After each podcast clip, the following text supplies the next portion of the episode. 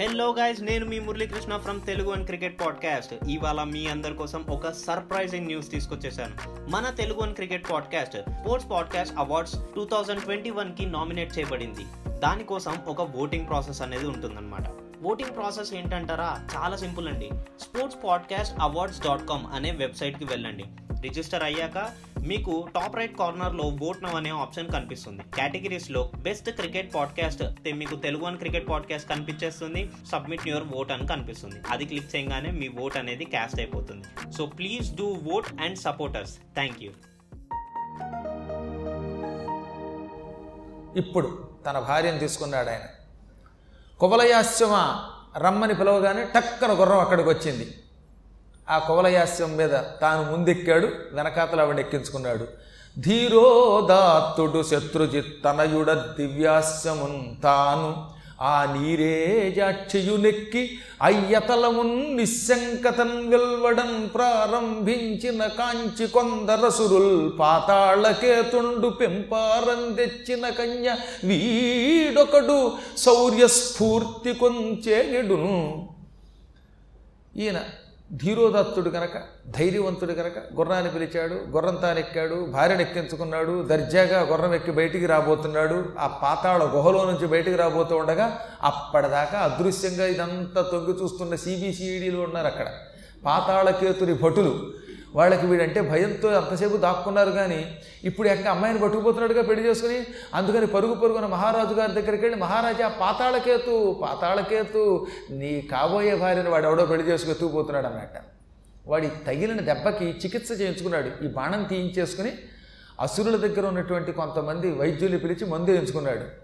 వాడు ఒళ్ళు మండిపోయి ఓరి నాయనో కొంప తీసి నన్ను బాణంతో కొట్టిన ఆ కుర్రవాడు కాదు కదా? ఇక్కడికి వచ్చి నా కాబోయే భార్యను ఎత్తుకుపోతున్నాడా? అయ్యయ్యో ఈమె నా పదో పెళ్ళం అవుతుంది అనుకున్నాను అప్పటికి తొమ్మిది పెళ్ళిళ్ళు అయ్యేవాడికి. ఇది పదో భార్యట. ఈ పదో భార్యను ఎత్తుకుపోతాడా? అనుకుంటూ తన భయ భయంకరమైన అసుర సైన్యంతో అక్కడికి వచ్చేసాడు ఆ కొండ గుహలోంచి అతడు బయటకు వస్తున్నాడు. సరిగ్గా ఆ బెలం దగ్గర నిలబడ్డాట. కొండ గుహకి బయట ప్రాంతంలో. వాడి దగ్గర లక్ష రాక్షస సైన్యం ఉన్నది. అంతమంది రాక్షసుల సైన్యంతో వాడు ఓ పెద్ద ఏనుగు మీద యుద్ధానికి వచ్చేశాడు. ధైర్యంగా ఎందుకుంటాడంటే వాడు వాడి దగ్గర ఉన్న రాక్షసులు కూడా కట్టాడు ఒక లక్ష సైన్యం అంటే మాటల. వాళ్ళందరి దగ్గర కూడా గుర్రాలు ఉన్నాయి ఏనుగులు ఉన్నాయి ఒక్కొక్కడు ఒకడు తాడి చెట్టు పొడుగుంటే ఒకడు రెండు తాడి చెట్లు పొడుగు వాడు మూడు తాడి చెట్ల పొడుగు. ఇలాంటి పర్వతాకారులు వాళ్ళు. వాళ్ళందరి దగ్గర గదలు కత్తులు ఖడ్గాలు బాణాలు సోలాలు పట్టిసాలు ఇలాంటి రకరకాల ఆయుధాలు ఉన్నాయి ఈ ఆయుధములతో ఈ భయంకర అసుర సేన మహారాజపుత్రుడి మీదకి యుద్ధానికి వచ్చింది. రాజపుత్రుడు భార్యామణి నీకేం భయం లేదు కదా? నా వెనకాతల నక్కి ఉండగలవా? లేకపోతే పక్కన ఎక్కడ కూర్చుంటావా అంటే నాకేం భయం అండి మీ వెనకాతలు ఉంటాను. నాకేం చావు ఉండదు నేను గంధర్వకంజని నేను చావాలనుకుంటేనే చచ్చిపోతాను. నిశ్చింతగా మీరు యుద్ధం చేయండి అన్నది. ఆమెను అలా వెనకే పెట్టుకుని ధనుష్టంకారం చేసి ఒక్కడు ఎంతమంది అసురులతో ఘోర యుద్ధం చేశాడు? దైతేయ ప్రవిముక్త దారుణ గదా దండాసి నానాయుధ వ్రాతంబుల్ విలసత్తదాభరణ వర్త్మశ్రేణియున్ చూర్ణమై పాతాళైక నికేతన అంతరమునన్ పర్వంగజేశన్ వ్యసంజాతామర్షతన కుమారుడు రణోత్సాహంబు దీపింపగన్. ఎంతమంది వీరుడైన రాక్షసులతో ఈ గుర్రం గిర్రం తిరుగుతూ ఉండగా అసలు ఎప్పుడు బాణం తీస్తాడో తెలియదు ఎప్పుడు ఎక్కువ పెడతాడో తెలియదు బాణం మాత్రం వర్షాల కింద వచ్చి పడిపోతున్నాయి. అతడంత వేగముగా చెక్క చెక్క చెక్క చెక్క బాణవర్షం కురిపించాడు. ఆయనకు ఒక అమ్ముల పొదు ఉన్నది. ఈ అమ్ముల పొదులో ఎప్పుడూ నాలుగు బాణాలే ఉంటాయి కానీ ఎన్ని తీసినా నాలుగు వస్తాయి. దానికి అక్షయ తూణీరములని పేరు. లేకపోతే నాలుగు బాణాలు తీస్తే ఖాళీ అయిపోతే ఎలాగండి? మన ఏటీఎంలా? ఖాళీ అయిపోవడానికి. ఎప్పుడు చూసినా మూతేసి కూర్చోడానికి. కాబట్టి ఈ ఎప్పుడూ ఖాళీ కానటువంటి అక్షయ తోణీరములు ఈ బాణములు టకటక తీయటం వేయటం తీయటం వేయడం చేసేట. రాక్షసులు విడిచిపెట్టిన గదలు విరిగిపోయాయి కత్తులు విరిగిపోయాయి సోలములు పగిలిపోయాయి వాళ్ళ కవచములు తెగిపోయాయి కొందరికి ముక్కులు తెగిపోయాయి కొందరికి కళ్ళు పోయాయి కొందరికి కాళ్ళు పోయాయి కొందరికి కీళ్ళు పోయాయి కొందరికి ఒళ్ళే పోయింది. ఈ విధంగా వాళ్ళ వాళ్ళ అవయవాలన్నీ పట్ట పట్ట నరికేస్తూ ఉంటే చేతులు తెగిపోయి నడుములు విరిగిపోయి కాళ్ళు తెగిపోయి తలలు తెగిపోయి ముక్కులు ఎగిరిపోయి చెవులు ఎగిరిపోయి శరీరం నుంచి రక్తం కారుతూ ఉండగా ఆ రక్తం మహాప్రవాహంగా వెళ్ళిపోతూ ఉండగా ఆ ప్రవాహంలో వీళ్ళ ప్రయోగాలు కొట్టుకుపోతూ ఉండగా రణరంగం అంతా బీభత్సం అయిపోయిందిట. వాళ్ళ శరీరం నుంచి వస్తుంది రక్తం ఆ రక్తం ఒక ఏరులా ప్రవహించింది. ఈ రక్తం అనే ఏట్లో చేతులు కొట్టుకుపోతున్నాయి తెగిపోయిన రాక్షసుల చేతులు. అవి చేపల్లా కొట్టుకుపోయాయిట. వీళ్ళ తలకాయలు పడిపోయినప్పుడు తల మీద ఏముంటుంది జుట్టు కదా? అందరికీ బట్టతలు ఉండదు కదా? అందరికీ జుట్టున్న వాళ్ళు ఉన్నారు అందులో రాక్షసులు. ఆ జుట్టున్న రాక్షసుల తలకాయల మీద ఉన్న జుట్టు నాచులా కనపడిందిట. నదిలో నాచులాగా. మరి కొంతమంది యొక్క పొట్టలు పడిపోయాయి. ఈ పొట్టలు ఎలా ఉన్నాయో చూడడానికి? తాబేటి యొక్క చెప్పల్లా వీపు చెప్పల్లా ఉన్నాయట. ఈ విధంగా రక్తపు టేరులో చేపలు పీతలు నత్తలు నాచులు ఉన్నట్టుగా వీళ్ళ అవయవాలు కనబడ్డాయి. అంత భీకర యుద్ధం చేశాడు ఆయన. లక్ష మంది సైన్యాన్ని కేవలం నాలుగు ముహూర్తముల కాలములో చీల్చి చెడ్డాడాడు ఎంత యుద్ధం చేస్తున్నా చేతులకు అలసటలేదు బాణం తీస్తూనే ఉన్నాడు కొడుతూనే ఉన్నాడు. ఈ వెనకాతలు ఉన్నవాడు తెల్లబోయి ఇదేం యుద్ధం అండి బాబోయ్? మహాభయంకరంగా ఉన్నది. చూసి చూసి చూసి నాకు నీరసం వచ్చేస్తోంది. ఇంక అంతకంతకీ నీకు ఉత్సాహం పెరిగిపోతుంది. వాళ్ళ తలకాయలు నరికేస్తున్నావు. నేను యుద్ధం చూడలేకపోతున్నాను అన్నాడు అనగానే కొంచెం ఓపిక పట్టు మరి. ఈ తుక్కు తుక్కు సైన్యాన్ని చంపడం వల్ల ఉపయోగం ఉంది. పనికి మాలిన సైన్యాన్ని చంపడం కదా. వెనకాతలున్న పాతాళకేతులు కొట్టాలి వాడు. వాడు దౌర్భాగ్యుడు వాడు. దేవుడిని తెగతిట్టినటువంటి వాడు ఆ పంది. వాడి పంది రూపంలో ఉన్నవాడు చంపేదాకా నా కసి తీరదు. కంగారు పడకు. అని ఈయన ఏం చేశాడనమాట మహాభయంకరమైన ఒక అస్త్రం తీశాట అప్పటికింకా ఇంచుమించుకు ఒక యాభై వేల మంది సైనికులు ఉన్నారు యాభై వేల మంది పోయారు. ఈసారి ఆయన భార్య కంగారు పడుతోంది కనుక ఒక్కొక్కడిని చంపడం కాకుండా ఒక అస్త్రం తీశాడు. దీనికి త్వాష్ట్రాస్త్రం అని పేరు. త్వష్ట అని ఒక ప్రజాపతి ఉంటాడు. ఆ ప్రజాపతి సృష్టించిన అస్త్రం. ఆ అస్త్రం తీసుకున్నాడు. నుదుట పెట్టాడు. మంత్రం చదివాడు. ధనుస్సు కక్కు పెట్టాడు ఆ అస్త్రం విడిచిపెట్టగానే ఆ అస్త్రం నుంచి అగ్నిజ్వాలలు వచ్చాయి. అది అగ్నిజ్వాలలు కమ్మేటటువంటి అస్త్రం భయంకర అస్త్రం మాయాస్త్రం. ఈ మహామాయతో కూడిన త్వష్ట అనే అస్త్రం వెళ్ళిపోయింది. దానిలో నుంచి అగ్నిజ్వాలలు వచ్చాయి. ఆ అగ్నిజ్వాలలు సముద్రో జ్వాలిక మాలికోద్విగ్నం వయ్య నభంబు. ఆకాశమంతా ఈ అస్త్రం వల్ల అగ్నిజ్వాలలతో నిండిపోయిందిట. అంటే ఆ బాణం నుంచి మంటలు అంతలా పుట్టాయి. భగ భగ భగ మంటలు పుట్టాయి. ఈ మంటలతో కూడిన బాణం వెళ్ళిపోయింది. ఈ రాక్షసులందరినీ చుట్టుముట్టేసింది. పాతాళకేతుని పట్టుకున్నది. వాళ్ళందరినీ అవయవాలన్నీ చొర్ర చొర్ర అంటించేసింది. కాళ్ళు చేతులు ముక్కులు నడుము వస్త్రములు మొత్తం అవయవాలన్నీ బతికొండగా కాలిపోయాట బతికొండగానే తగలబెట్టేస్తే ఎలా ఉంటుంది శరీరాన్ని? అలా తగలబెట్టినట్టు అయిపోయారు కాలి చర్మ అస్థి కపాలముల్ చట చటధ్వనులతో ఎంతయు వ్రస్సి త్వరగా కపిల మునీశ్వరు విపుల కోపాగ్ని సాగరులు రయంబునక్రాగినట్లు దగ్ధులైరి దానవులు. పూర్వం కపిలుడు అని ఒక మహర్షి ఉన్నాడు. ఆ కపిల మహర్షిని సగరుడి కొడుకులు అరవై వేల మంది జుట్టు పట్టుకున్నారు. ఆయన కోపం వచ్చింది. కళ్ళు విప్పాడు.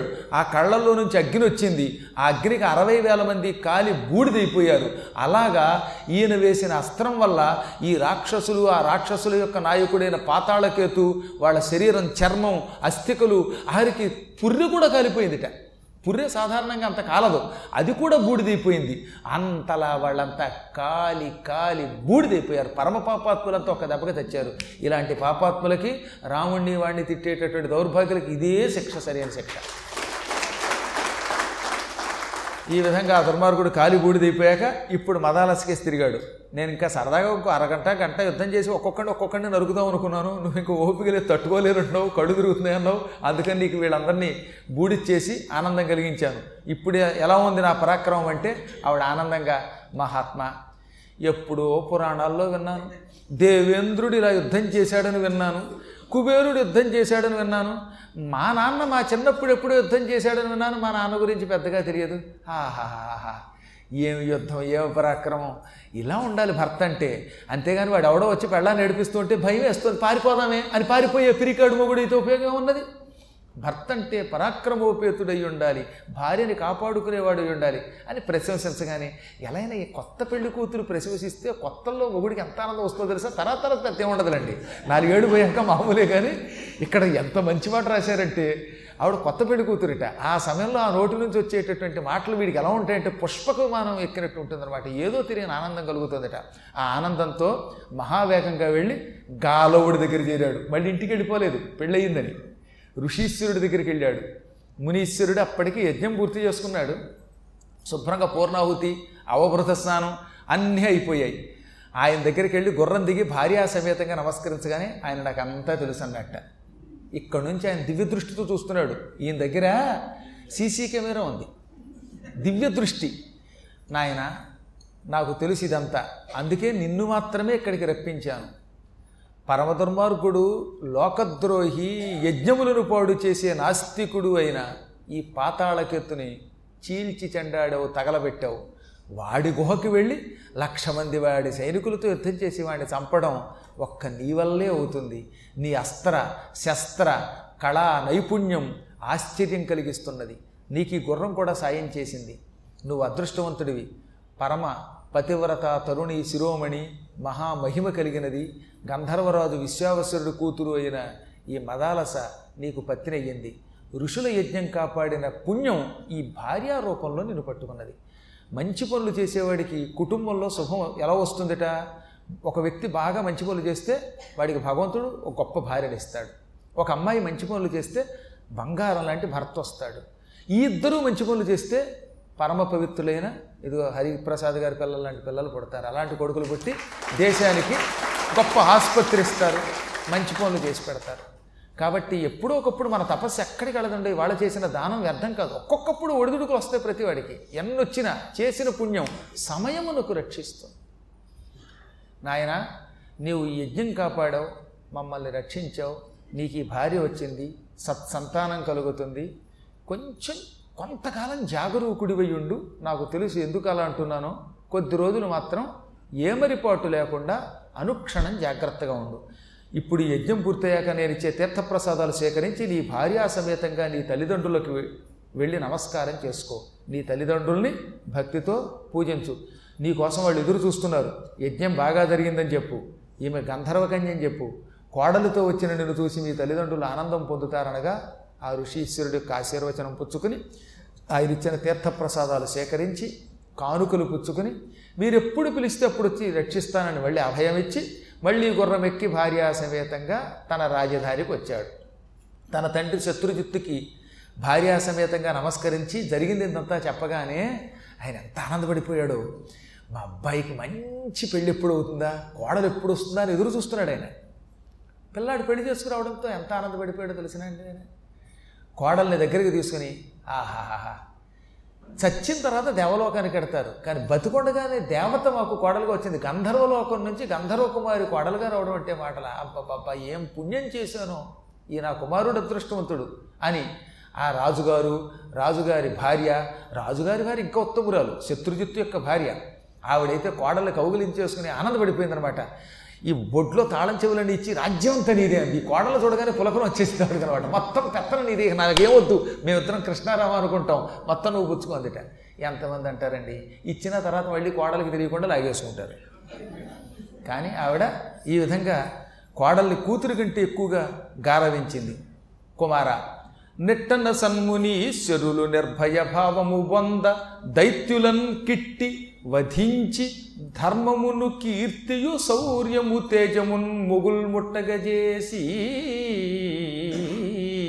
వంశము వెలుంగ జగంబుల పేరు కన్న నీ ఎట్టి సుపుత్రుగాంచుట కృతార్థుడనైతి కుమారయంతయున్. ఆ తల్లిదండ్రులు ఇద్దరు కుమారుని దగ్గరికి తీసుకుని మళ్ళీ మళ్ళీ ఆనంద బాష్పాలు కరిచి కుమార మునీశ్వరులు భయంతో ఉన్నప్పుడు వాళ్ళకి భయం తొలగించావు. పట్టుదలతో పాపాత్ములైన రాక్షసుల్ని సంహరించావు. వాళ్ళని చంపి ధర్మం నిలబెట్టావు. కీర్తి పొందావు. నీ పరాక్రమం లోకానికి చాటావు. అన్నిటికీ మించి వంశం నిలబెట్టడానికి ఎంత గొప్ప ఇల్లాలే నీతో పాటు తీసుకొచ్చావు. మా వంశం తరించింది. నీ ఇలాంటి కుమారుడు పుట్టడం మా పూర్వజన్మ సుకృతం. లోకంలో కొంతమంది ఉంటారు. ఈ పద్యం తర్వాత పద్యం అందరం కూడా వినవలసిన పద్యం. తండ్రిచే సంపాదితములైన ధనయశంబులు ప్రతాపము పొలివావకుండా తప్పక వర్తించు తనయుడు మధ్యముడు. ఒక ఆయన ఉన్నాడు. చాలా కష్టపడి డబ్బు సంపాదించాడు. ఏవో గృహాలు ఇచ్చాడు ఆస్తులు ఇచ్చాడు.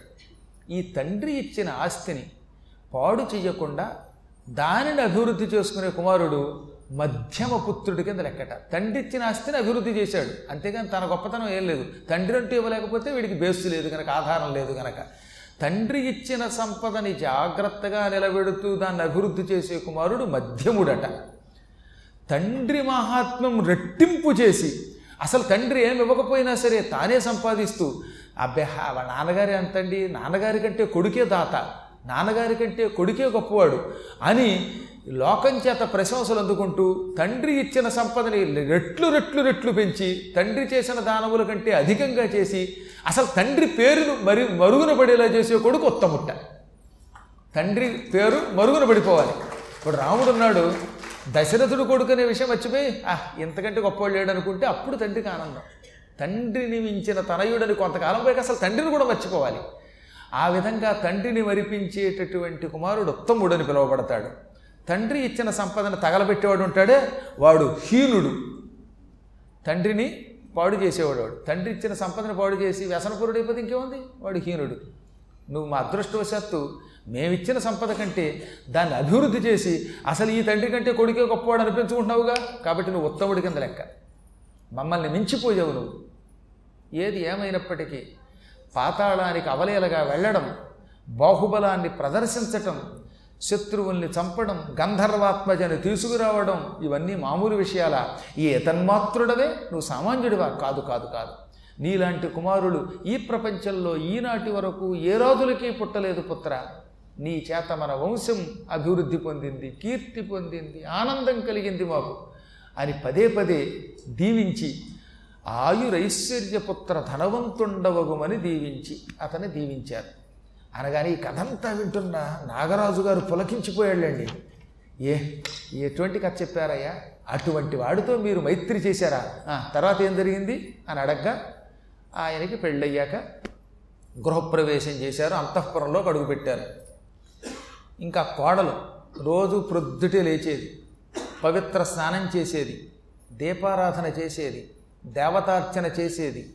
అత్తకు మామకున్ సవినయంబుగ నెచ్చలు భక్తి మృక్కుచున్ చిత్త మెలర్ప పంపుతగ చేయుచు అత్తగారికి మామగారికి రోజు పొద్దున్నే నమస్కరించేది. కేవలం నమస్కారం మొక్కుబడిగా కాదు భక్తితో చేసేది. వాళ్ళు ఏం చెప్పినా చేసేది. వాళ్ళకి ఆనందం కలిగించేది. వాళ్ళు అసలు నీకేం చెబుతాం? నీకేం చెయ్యాలో చెప్పని వాళ్ళు సేవ చేస్తామనేవారట. ఈ కోడల అదృష్టం కూడా. అత్తయ్య ఏం చేయమంటారంటే నాకేమొద్దు తల్లి నీకేం కావాలో చెప్పి జడయ్యనా? లేకపోతే తలంటనా? లేక ఏమైనా చీరలు కావాలా నగలు కావాలా అని ప్రేమించి అత్తగారు ఆవిడికి దొరికింది. అత్తగారికి నిత్యం సేవ చేసి ఈ కోడలు దొరికింది. అత్తకి మామకి ఇలా సేవ చేసి వారి మనస్సుకు ఆనందం కలిగించింది. ఇంకా భర్తకైతే అంత ఆనందం ఏ స్త్రీ కలిగించదు అంత సేవ చేసి పెట్టింది. ఇద్దరూ ఒకరి కోసం ఒకరు జీవించారు. ధర్మాలు చేశారు అర్థాలు అనుభవించారు కామాలు అనుభవించారు సుఖంగా జరిగిపోయింది వాళ్ళకి. ఒక మాసం పాటు భూలోకంలో స్వర్గం వచ్చినట్టుందిట. వీళ్ళకి స్వర్గం తల్లిదండ్రులకి స్వర్గం ఈ దంపతులకు ఎలాగో స్వర్గమే తల్లిదండ్రులకి ఆనందం కలిగింది. ఇంకా ప్రజలైతే మా యువరాజు గారు బంగారం లాంటి భార్యను తెచ్చుకున్నాడు.